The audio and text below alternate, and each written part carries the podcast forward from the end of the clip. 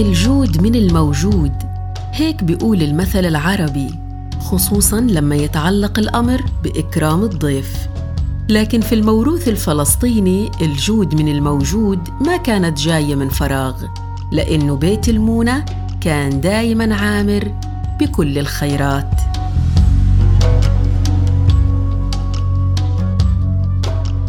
في كل القرى والمدن الفلسطينية من أيام البلاد أيام الثمانية وأربعين.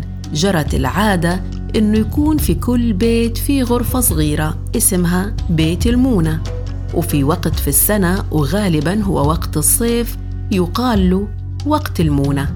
فيا ترى شو هو بيت المونة؟ وشو كانوا أهالي البلاد بيخزنوا فيه؟ وطبعا ما في حدا مثل حجاتنا يحملون لذكريات أيام البلاد ليحكوا لنا عنها الإرث الفلسطيني.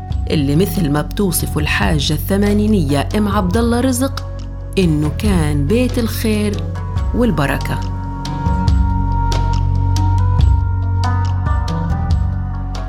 شوفي سبحان الله يعني يمكن أنا عصرت هذا لأن أنا مش صغيرة أنا عمري 80 سنة.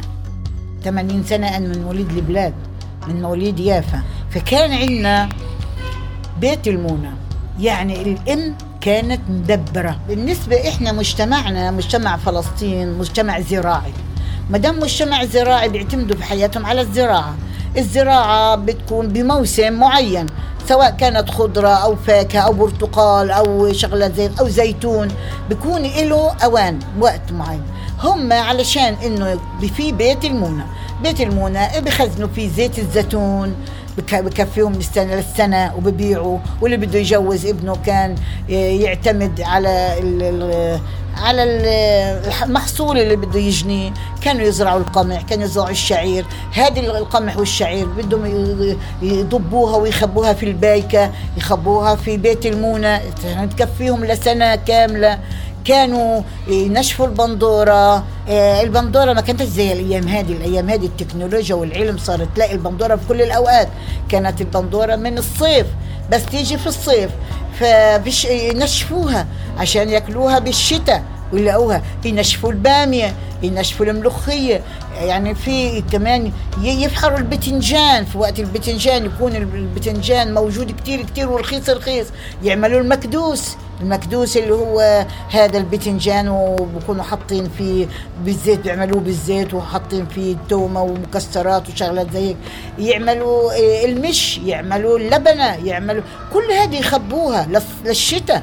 الشتاء بكون الخضرة قليلة بتكون الحاجات يعني مش موجودة. طب هم كيف بدهم هذا؟ يدبروا حالهم. الحاج سعيد النجار السبعيني هو الآخر عاصر خيرات بيت المونة اللي كان الفلسطيني بيتفنن في تجهيزه بشروط معينة. فكان يبنى في منطقة أخفض من باقي مناطق المنزل أو يكون في سقيفة البيت والأهم إنه لازم يكون بارد نسبياً غير مشمس وجاف. وكل هذا ليكون صالح للتخزين. طبعاً تخزين كل شيء. ومثل ما بيقول المثل خزين الصيف بينفع للشتاء.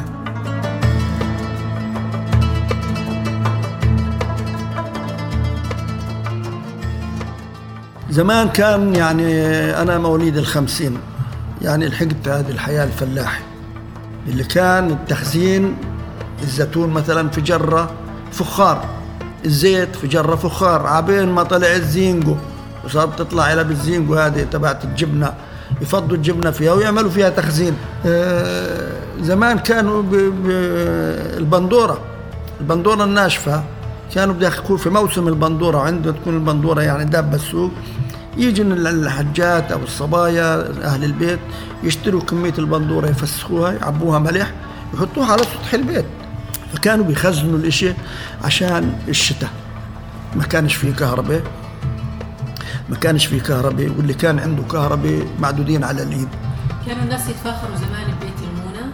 آه يقول له أخ والله أنا خزنت مثلا 15 رطل زيتون خزنت جرتين زيت خزنت مثلا إيه، أربع خمس ربطات دامية إيه، خزنت مثلا أربع خمس ربطات فلفل أحمر ناشف الفلفل المخروط. يعني الفلفل المخروط كمان كان يخزنوا البندورة. والله نشفت على السطح مثلا بوكسة أو بوكستين ومثل ما حمل الفلسطيني معه في هجرة الثمانية وأربعين مفتاح بيته وكواشين أرضه حمل معه كمان إرث كبير مثل بيت المونة اللي ضلوا جزء مهم من كل بيت. لكنه تطور بعد الهجرة وأضيفت له أصناف جديدة للاستفادة بأكبر شكل ممكن من المعونات اللي كانت بتوزعها وكالة غوث وتشغيل اللاجئين الفلسطينيين الأونروا على المهاجرين اللي كانت ظروفهم صعبة جداً.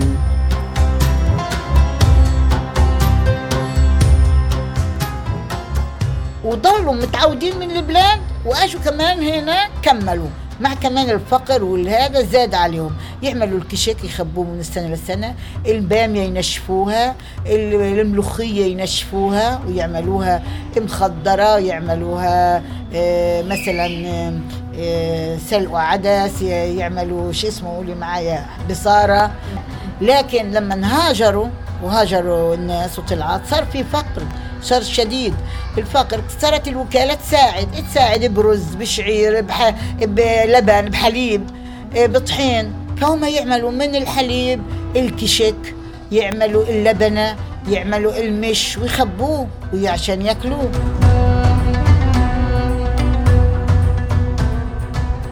وصحيح إنه كان بيت المونة موجود في كل بيت فلسطيني. لكنه كان سمة بيوت الفلاحين والمزارعين على وجه الخصوص لأنه الأرض ما بتعطي في الشتاء مثل ما بتعطي في الصيف فبيخزن مونة سنة كاملة مش لحتى يستخدموا أهل البيت فقط لا ولكن لأنه بيت المونة كان بيت الكرم وخيراته بتطلع للمحتاجين والسائلين والواقفين على باب الله. فكانوا حتى كمان الناس اللي ما عندوش مونة لما يجي ضيف ما يحسش من الشيء جاه يعني تلاقي عن الحيطة أو مثلا تقول لابنها يما روح لما فلان نقول لها بدنا مثلا خمس ترغفة عندنا ضيوف تنقي أكبر خمس ترغفة عندها وتلفهم في في بشكيرة وفي حطة وتقول له خذي عم تعطي لأمك. إيه كود في عندكوش طبيخ في الناس كانت طبيعة يعني طبيعة هيك. هيك الناس كانت زي الأصابع في الإيد المتشابك. كان الخير يومك يومك وموجود والناس تخزن. يعني الناس تخزن والناس تعطي بعضها. الناس تعطي بعضها. فيش واحد يعني منع واحد. يعني أنا أعرف فلان مثلا السنة ما كانش عنده آه، حصيدة أو ما كانش في عنده مثلا غلة. أنا أعطيه بقول له تعال تعال يا فلان آه، اشتغل معانا. تعال اشتغل معانا وإحنا بنرضيك وبنعطيك. فكانوا بيساعدوا بعضهم. حاول بيت المونة أنه يصمد خلال كل السنوات الماضية لكنه وللأسف كان ضعيف أمام حالة الفقر والعجز التي ألمت بالفلسطينيين خصوصا هنا في غزة تحت الحصار والبطالة وانعدام الأمن الغذائي حتى أصبح الناس هنا بالكاد يستطيعون توفير قوت يومهم أولا بأول وتحول بيت المونة من غرفة مخصصة لذلك إلى ما يسمى بالنملية أو الخزانة الصغيرة في المطبخ واللي غالباً بيخزنوا فيها بعض الحاجيات الأساسية اللي ممكن تلزمهم خصوصاً في أوقات الحروب. ولكن في النهاية مجمل ما يتم تخزينه بالكاد يكفي لأسابيع معدودة.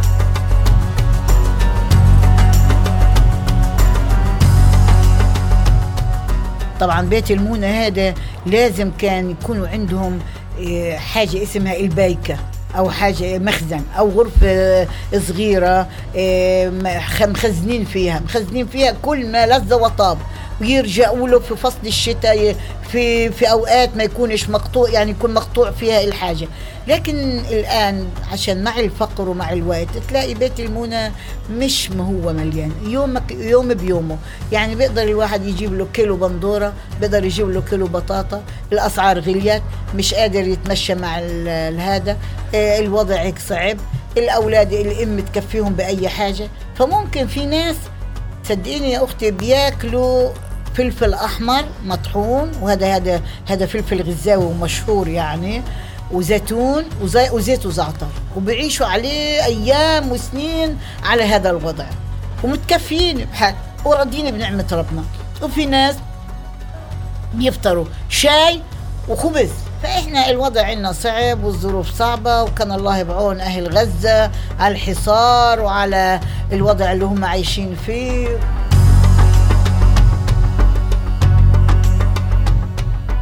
ورغم ان غول الفقر على مدار سنوات اللجوء والحصار لم ينهش قوت يوم الفلسطيني فحسب بل وبات ينهش أيضا جزء مهم من الثقافة الاقتصادية للفلسطينيين إلا أن بيت المونة سيبقى في سجل الموروث الشعبي الفلسطيني الذي لم ولن ينسى ابدا.